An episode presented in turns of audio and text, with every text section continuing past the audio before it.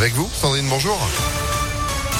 Bonjour Phil, bonjour à tous. À la une, la région Auvergne-Rhône-Alpes à la loupe. L'INSEE lance aujourd'hui son recensement annuel de la population. 1 200 000 habitants sont concernés dans 913 communes, soit 15% de la population de nos 12 départements. L'enquête va durer plusieurs semaines.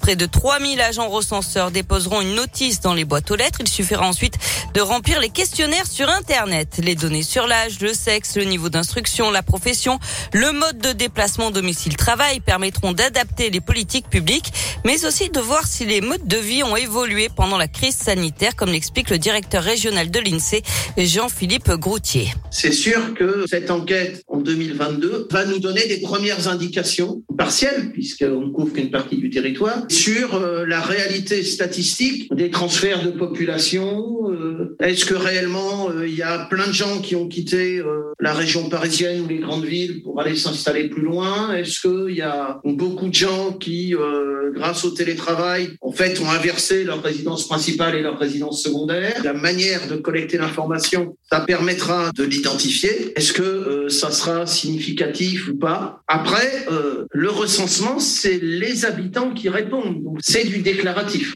Les agents recenseurs ont pour consigne de ne pas entrer dans les logements vu le contexte sanitaire. Je rappelle que le recensement est un acte confidentiel, obligatoire, mais aussi gratuit. Les agents ont une carte officielle pour se présenter et si de l'argent vous est demandé, c'est que c'est une fraude. Plus d'infos sur impactfm.fr.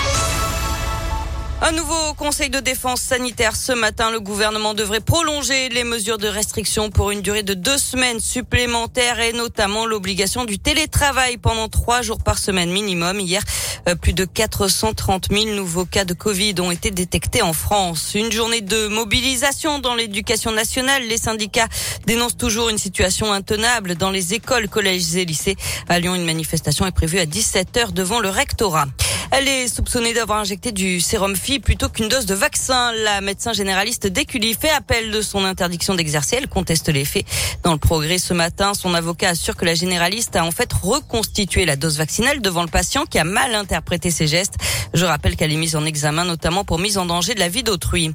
Un drame dans le Jura. Quatre adolescents ont perdu la vie dans un accident sur une route verglacée. La conductrice, une jeune majeure, a perdu le contrôle de son véhicule qui a terminé dans les eaux du lac de Chalin. Elle n'a pas survécu. Trois autres lycéens qui se trouvaient à bord sont également décédés. Un cinquième occupant a pu s'en sortir et alerter les secours.